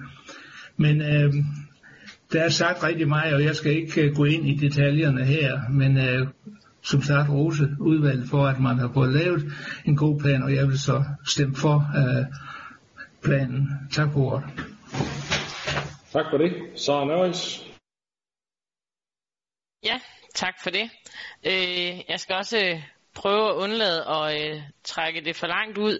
Jeg synes meget af det, der er sagt øh, øh, først indledningsvis fra henholdsvis Nini og, og Ulla, øh, er betragtninger, som, øh, som jeg generelt deler. Øh, på, på, på mange områder. Øh, specielt den del med dækningsgraden, synes jeg er lidt bekymrende. Øh, når vi ved, at vi får væsentligt mange flere ældre både i den ene og den anden alderskategori, så er det måske ikke løsningen at øh, ændre dækningsgraden i den retning der. Øhm, jeg er med på, at tanken er, at man så laver forskellige typer af, af boliger i stedet for, men de står jo ikke færdige bare lige sådan nu og her, uanset hvem der så ind bygger dem og står for dem. Øhm, så, øh, så i, ifølge øh, i, i forhold til afstemningen, så stemmer jeg også i, øh, imod punkt 3. Og det kan nok ikke komme som nogen overraskelse for nogen, at det øh, punkt nummer 11 omkring øh, øh, muligheden for privat øh, plejehjem, der stemmer jeg selvfølgelig også imod. Jeg tænker ikke, jeg behøver at øh, udbasonere øh, det. Det kender I udmærket godt mine holdninger til. I den forbindelse vil jeg så bare lige øh, øh, måske lige komme med en ganske kort kommentar til, til Preben, som udover han snakkede igen en hel masse om øh, øh, øh socialistisk øh, fanatisme og sådan nogle ting, som han øjensynligt ikke har øh, et begreb om, hvad det betyder, men det er jo så en anden side af sagen. Så i forhold til, at han nævner, at, øh, at to af de kommunale plejehjem er i så ringe stand, at det hverken han eller formentlig andre egentlig har lyst til at bo der. Det kunne man jo så overveje, hvorfor de er i så ringe stand. Det er jo måske fordi, man ikke har valgt at øh, holde dem ved lige øh, fra, fra starten af og frem til nu. Det er jo bare rigtig ærgerligt. For jeg er med på, at øh, specielt Strandby er i ikke tidsvarende overhovedet, men det kunne man jo nok godt gøre noget ved, eller ellers kunne man jo rykke det ned og bygge noget nyt på samme sted. Det var også en mulighed. Så øh, i bund og grund så følger jeg øh, øh, Socialdemokraterne og øh, SF fra økonomiudvalgets øh, afstemninger, øh, men vil dog sige så meget, at jeg synes, at det er en meget øh, flot plan, forstået på den måde, at den er virkelig, virkelig gennemarbejdet, og ja, jeg giver også de konservative radikale ret i, at det er noget af en mundfuld at skulle sidde og kæmpe igennem og prøve at forstå samtidig med også. Øh, men jeg synes, det er et godt stykke arbejde, sådan set, der er lavet, der også gør, at, at det er til at tage en øh, kvalificeret beslutning, selvom jeg har været lidt i tvivl om, hvor jeg egentlig skulle lægge mig henne øh, på baggrund af det. Men som sagt, enhedslisten stemmer imod punkt 3, 10 og 11. Tak for ordet. Tak for det. Så er det Diana Mos Olsen. Tak for det. Og i SF øh, deler vi mange af de betragtninger, der er kommet, både af, af Nini og Ulla og af Sara, som næsten nok ikke kan komme bag på nogen i og med, at vi stemmer det samme. Men øh, jeg vil egentlig indledningsvis rose øh, sektorplanen. Jeg synes faktisk, det er en enormt flot og visionær sektorplan. Jeg synes, den kommer vidt omkring, og jeg synes faktisk også, der er indtænkt rigtig mange af de øh, beslutninger, vi har truffet i vores Vision 2025 med ind i det i forhold til nye boformer, som jo var noget af det, der fyldte en hel del i vores snakke. Jeg synes, øh, konceptet ældrebolig øh, bolig plus er rigtig spændende, taget fra Norge. Øh, og jeg kan så se at både ældresagen, øh, eller i hvert fald af ældresagens høringssvar, at, øh, at dialogen mangler, men, men den kommer så efterfølgende, tænker jeg, i forhold til, at dem, der så skal bo i vores plejeboliger eller ældrebolig plus, øh, at de også helt skal finde ud af, hvad er det rent faktisk for en, for en retning, vi går. Øh, når SF har valgt at stemme øh, nej til punkt 3, så handler det egentlig også om en signalgivning i forhold til, at vi kan være bekymret for det store fald. Det er ikke ret lang tid siden, at vi i budgettet satte en anden dækningsgrad, som jo lå noget højere, 15,6 mig bekendt, eller 15,5, jeg kan ikke engang huske præcis. Øh, og lige pludselig er vi helt nede ved øh, 14, inden der er gået alt for mange år. Det kan vi godt være bekymret for, om vi rent faktisk kan nå at øh, etablere nok ældre bolig plus øh, tilbud, og at der er nok ældre, der rent faktisk tager imod det her tilbud. Jeg, jeg tror egentlig, at vi på sigt kommer der ned, for øh, jeg tror, at de fleste ældre hellere vil have den valgmulighed, hvis de kan, end at de egentlig vil vælge en plejebolig til. Og så øh, kommer det nok heller ikke som nogen hemmelighed for så mange, at øh, SF ikke er de store tilhængere af øh, private, der går ind og løser velfærdsopgaverne. Vi er bekymrede for hele kapitaliseringen af velfærden, og derfor er det også noget af det, vi stemmer nej til. Øh, og derfor deler vi øh, de betragtninger, der går på at stemme nej til 3, 10 øh, og 11. Vi er bekymrede for en alt for tidlig lukning af, af plejehjem i Strandby. Mener egentlig også, at vi skal kigge på en ændring af dem, i stedet for bare at lukke dem, fordi vi ikke selv har etableret og renoveret tidligt nok. Tak for ordet. Tak for det. Så er det Susanne Dyrborg. Ja, jeg vil starte med at sige, at jeg er enig i, at det er meget komplekst. Det var en stor mundfuld, og det er et kæmpe stykke arbejde. Øhm, og fordi det er det, og vi sådan set er enige om det, så må jeg også sige, wow, at de så er nået så langt forvaltningen og i udvalgt. Det synes jeg faktisk er flot. Fordi det her område, det er nemlig rigtig svært. Vi ved ikke, at selvom vi får flere 80 plus, øh, hvor de ender henne, om de skal på plejehjem eller hvordan det går. Så jeg synes faktisk, vi taler utrolig meget om dækningsgrader. Øh, meget mere måske end der er nødvendigt, fordi jeg synes, der er så meget opmærksomhed, også via den her debat på området, at jeg er faktisk ikke bekymret for, at øh, planen, som Preben siger, er dynamisk og fleksibel, og at vi retter ind, øh, hvis vi kan se, at der er noget, der går helt øh, skævt. Og det er klart, der er nogle opmærksomhedspunkter omkring indre byer, der er omkring Bramming. Men jeg synes, det her område, når jeg tænker på det her område, så er det altså velfærd så er det kvalitet, så er det ikke kvantitet. Om det er 14,5 eller 14,3, eller vi har jo ikke et bedre bud, nogen af os. Lad os nu få den her vedtaget, så langt som vi nu kan, og blive enige om, og så få gang i de her ting. Og hvem der skal drive det, der har jeg simpelthen ikke et ønske om, at vi får en uh, erhvervsfri kommune, hvor der ikke er nogen private, der må tjene nogle penge. Jeg er meget mere optaget af, at vi har et velfærdstilbud, privat eller kommunalt, som, kan, som vi kan sørge for øh, at tilbyde vores borgere. Så jeg stemmer ja til punkt 1 til 16. Tak for det. Så er det Nina Joken. Ja. Jeg, øh, jeg vil lige sige til Preben, han snakker, han taler meget omkring socialt netværk, men i og med, at der ikke er rigtig nogen boligmasse inde i, i omkring øh, Esbjerg Midtby fremtidsmæssigt for de ældre, så er det jo også svært for dem at bibeholde deres netværk. Og jeg vil medgive Sara, at øh, hvorfor har vi ringe stand på vores, øh, præ, på vores øh, eje, øh, kommunens egne plejehjem.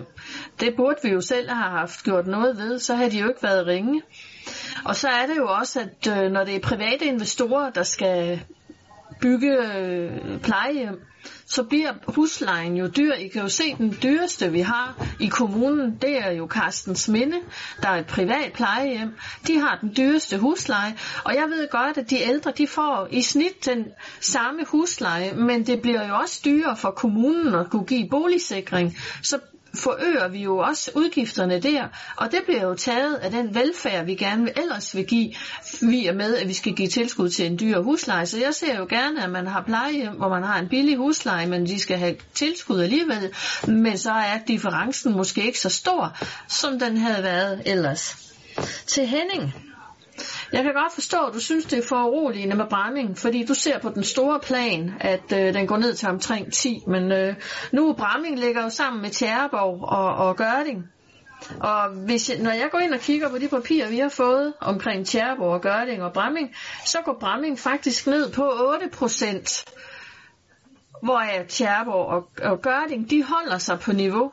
Og det synes jeg jo er for uroligende, så vi har altså nogle områder, som, som jeg synes, at det er betænkeligt, at vi skal gå længere ned i niveau, end, end, end, end hvad I synes, det kan være. Øhm, så det var, jamen, det var bare det, jeg ville lige sige nu. Tak for det. Så er det Henrik Valø. Ja, og jeg vil egentlig ikke trække tiden unødigt, men jeg vil sige, at jeg stoler meget på, at dem, der har lavet de her kæmpe arbejder omkring hele den her sektorplan, de godt ved, hvad de taler om. Øh, og jeg vil sige, at den her flotte, visionære, fleksible og dynamiske sektorplan, den kan borgerlisten naturligvis bakke helt op om. Tak.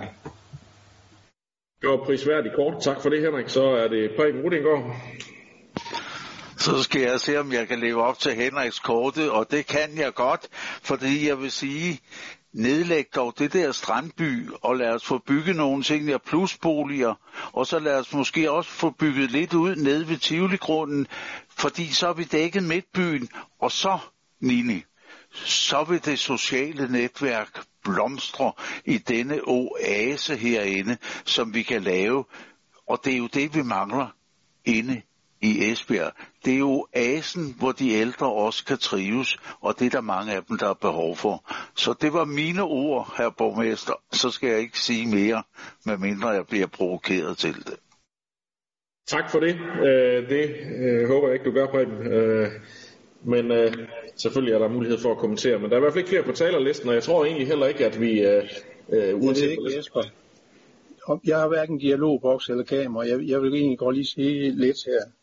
Du får lige lov, Aalborg. Værsgo. Jeg vil bare sige, at den sektorplan, som vi har drøftet her i aften, det er jo som verden ser ud i dag, med hvor vi øh, kan se, at der er mindre øh, efterspørgsel efter øh, plejeboliger. Og derfor har vi jo også ændret den i forhold til, til den tidligere sektorplan, som er øh, vedtaget af et øh, byråd. Så vi ser nu øh, frem og vil prøve at, at tilpasse os med at bygge de der seniorboliger plus og så, eller ældreboliger plus og seniorboliger. Og hvis nu verden ser anderledes ud om et år eller to, så kan man jo igen ændre det. Det var bare det. Tak for det så skal jeg prøve at runde punktet af her øh, ved at sige, at øh, vi har fået rigtig mange fine øh, kommentarer ind, og det er jo tydeligt, at der er nogle punkter, som der ikke er helt enighed øh, om. Øh, det er sådan set også øh, ganske okay. Det er jo så øh, det, vi lige skal øh, have stemt om øh, om et øjeblik. Og øh, så får vi så vedtaget en plan, som jeg jo heldigvis hører, at øh, alle har nogle positive bemærkninger til, uagtet at man måske er uenig i nogle enkelte punkter. Der vil jeg jo gerne øh, tilslutte mig den sang, som Susanne Dyrborg også sang omkring, at der er altså mange gode ting her, så vi skal passe på, at vi ikke fortaber os i øh, en, en snak om, om dækningsgrad alene, fordi at det er virkelig en flot plan, som også har nogle meget visionære elementer i, som vi også alle sammen er enige i. Men øh, for at vi kan komme igennem, øh, og folk kan få givet udtryk for det, de mener, så tager vi afstemningen øh, i nogle klumper. Øh, der er givet udtryk for, at der er nogen, der har brug for, at vi øh, afstemmer om punkt øh, 1, 2 og 3 øh, særskilt, for at vi kan få givet udtryk for det, vi mener. Og så tror jeg, at vi kan tage øh, punkt 4 til 9 som en klump. Nej, 4 til 8.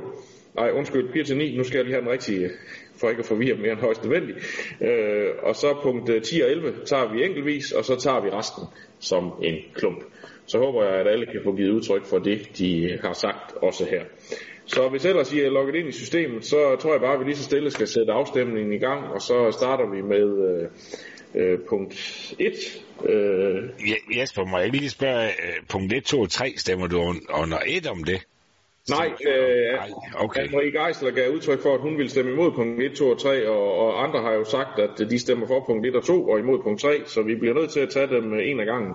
Øh, punkt 1, og så punkt 2, og så punkt 3. For at øh, vi kan få alle med, med det de gerne vil stemme. Og det håber jeg, at øh, det kan jeg se, at det har øh, Lone også øh, tilrettet til. Så nu stemmer vi først og fremmest om øh, øh, punkt 1, ja, og hvis man kan støtte øh, det, som udvalget har besluttet det hele vejen igennem, så stemmer man for, og er man, øh, kan man ikke, så stemmer man imod. Jeg får en advarsel her.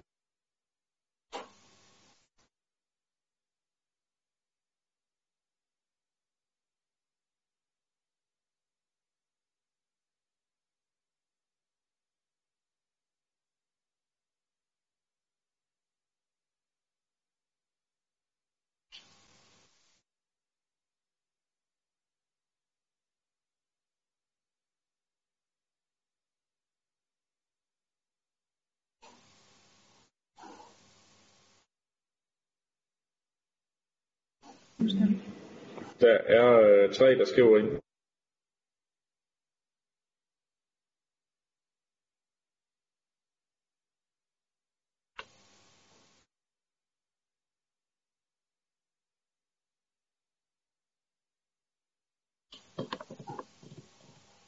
nej, hvad det for?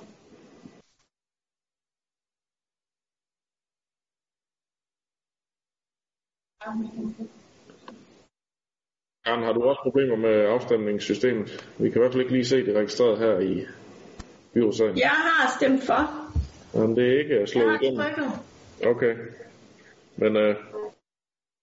Jeg står også, der om jeg har trykket.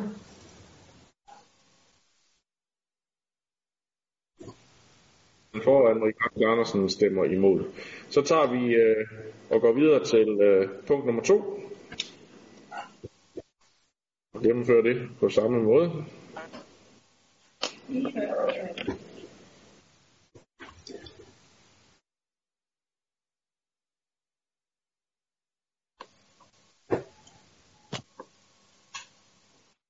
Og vi har lidt udfordringer med systemet. Det driller lidt i dag, men øh, det lykkes der at komme igennem først her, så lad os se, om ikke også vi kan... Jeg, jeg kan heller ikke stemme Jesper på nogen Det kan jeg heller ikke. Nej, hvis ikke I kan stemme, så øh, kan I jo skrive det ind i tråden, men ellers så øh, har vi jo, hvis I følger partilinjen, så ved vi, hvad I stemmer. Jamen, så stemmer du for mig i dag. det er bare i orden.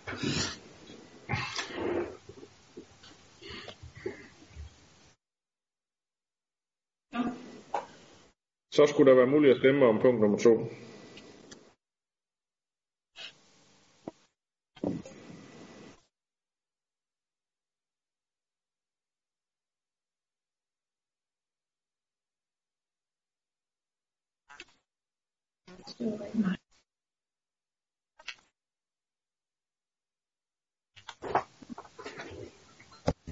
Jesper, jeg er gået igennem. Ja, du er kommet igennem den her gang.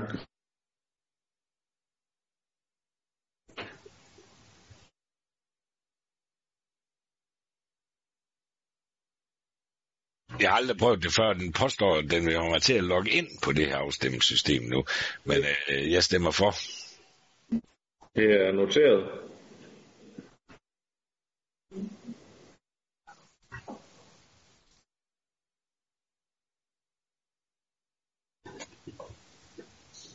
Øh, Jeg, jeg har godt nok en smadret skærm, jeg kan ikke komme til at ændre, når jeg trykker, at den vil ikke rigtig reagere. Men, Ja. øh, det, det står forkert i hvert fald. Det må du få ligesom resten af venstregruppen. Sådan, nu står den på, på for igen, selvfølgelig gør jeg det. Godt. Det er med øh, lykkedes også for den øh, gennemført. Der var 30, der stemte for, og Marie Geisel Andersen stemmer imod. Så når vi til øh, nummer 3, som vi se, om det kan lykkes at få stemt om. Lige blive åbnet.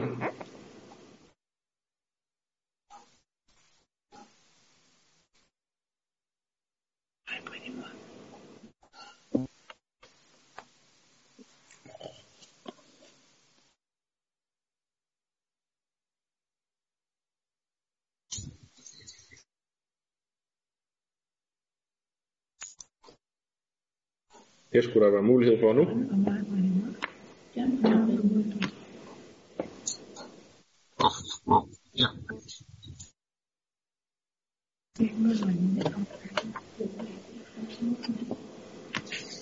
Der er mange, der har mikrofoner tændt, så det går ind og siger krat krat, havde nær sagt.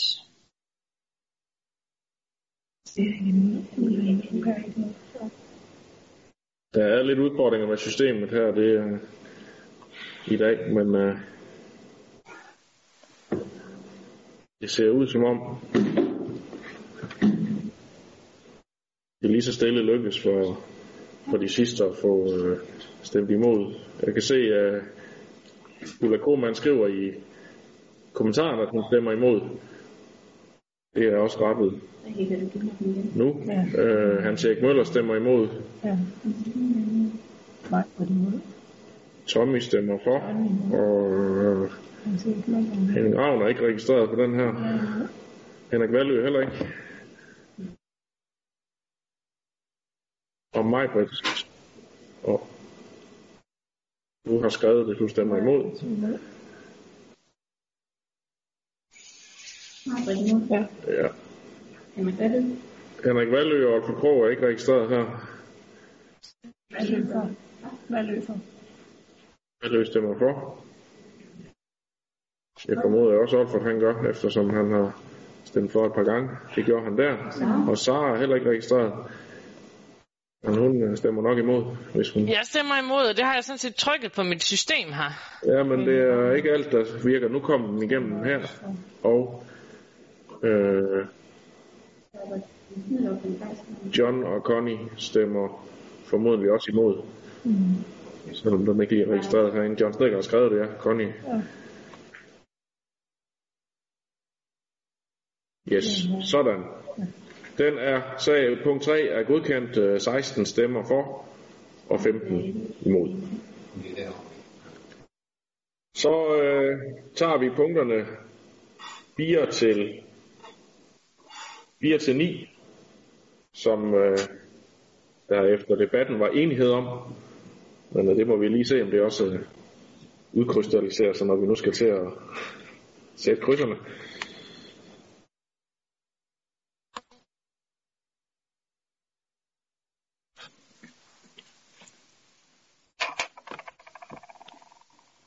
Den skulle være åben nu.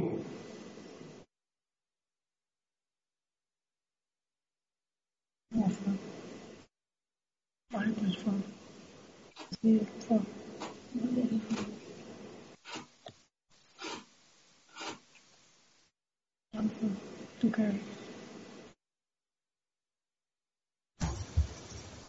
vil du slukke din mikrofon?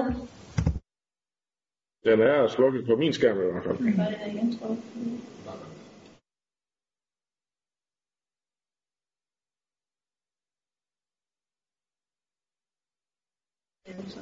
Hvis der er Tommy Nord på, mig på, altså ikke Møller på, Jørgen på, Vinden på, Ulla på. Der er stadigvæk nogle stykker, der mangler at slå igennem. Det er desværre ikke helt så pålideligt system i dag, som det har plejer at være. Øh, Jesper, kan du råbe dem op, der mangler så? jo, det, øh, de, kommer, de kommer lige så stille ind. Øh, nu kommer Henrik Valø ind på listen i hvert fald. Hans K. Sønderby er heller ikke gået igennem her. Øh, Sara, Jeg stemte for som den første, tror jeg næsten. ja, men det er jo beklageligvis er det ikke alt, der registreres. Nej. Øh, Men det står som, som for. Og, ja. Vi mangler, jeg mangler i hvert fald Jørgen Alkvist. der er Jørgen Alkvist, øh, Michael Harbøl, Anne-Marie, øh, Søren og Alex, Henrik Andersen, der er mange, Han- Hans Erik Andersen og Anders Rohr. Øh, kan vi konkludere, at alle stemmer for den her? Nu prøver jeg sådan med et ledende spørgsmål, for det var det, jeg har givet udtryk for under debatten. Øh, de øh, vælter ind til kendegivelserne her. Ja. Jeg tror, vi er på øh, 31 stemmer for her. Ja.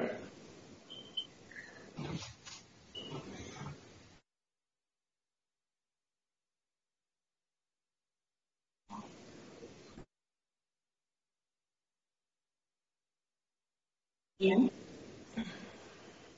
ikke.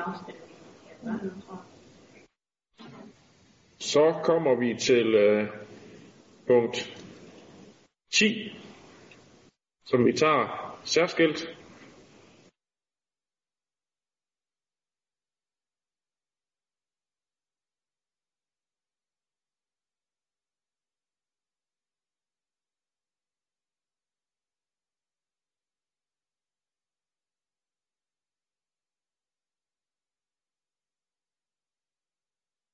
Den skulle være åben nu. Det ser ud til at gå lidt bedre med tilkendegivelserne her. Det var da dejligt. ja, den er ikke åben hos mig. Nej, den er ikke åben på, øh, den er ikke åben på iPad'en. Nå, jamen det er den, jeg bruger. Det burde den nu være, men ellers uh, giv, skriv ind i uh, chatfunktionen, hvis I uh, ikke lige kan stemme. Uh, Den er åben nu i hvert fald. ja, og de fleste har også uh, givet udtryk for, hvad de mener. Um, det er lige ved at få alle med ind i systemet. Ja, hun stemmer for 10. Hun stemmer for. Hun stemmer for. Der står punkt 10, men afstemningsknapperne, de er ikke fremme. Nå, men uh, du... Uh, Prøv at lukke den. Prøv at lukke den åben igen. stemmer du for, eller stemmer du for den her Sønderby? Som Ja, det gør jeg. Jeg stemmer for dem alle sammen. Yes. Ja.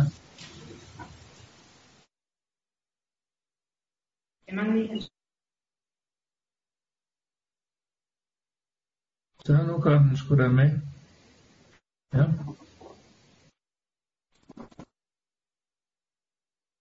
Så Jeg mangler ja. ja. Nej, okay.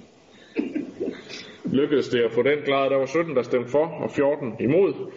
Så punktet er hermed godkendt. Så når vi til øh, punkt nummer 11, som vi også tager særskilt.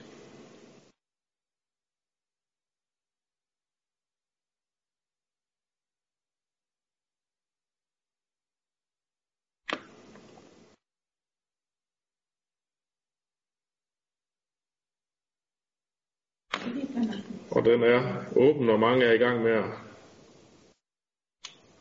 tilkendegive, hvad de mener om den.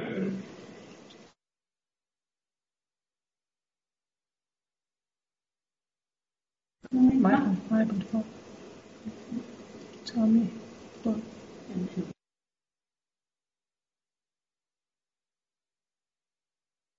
Jeg mangler kun for Geisel. Nej, Han ser ikke Møller imod. Sådan, så lykkedes det også at få den øh, håndteret. Der var 18, der stemmer for, og 13 imod.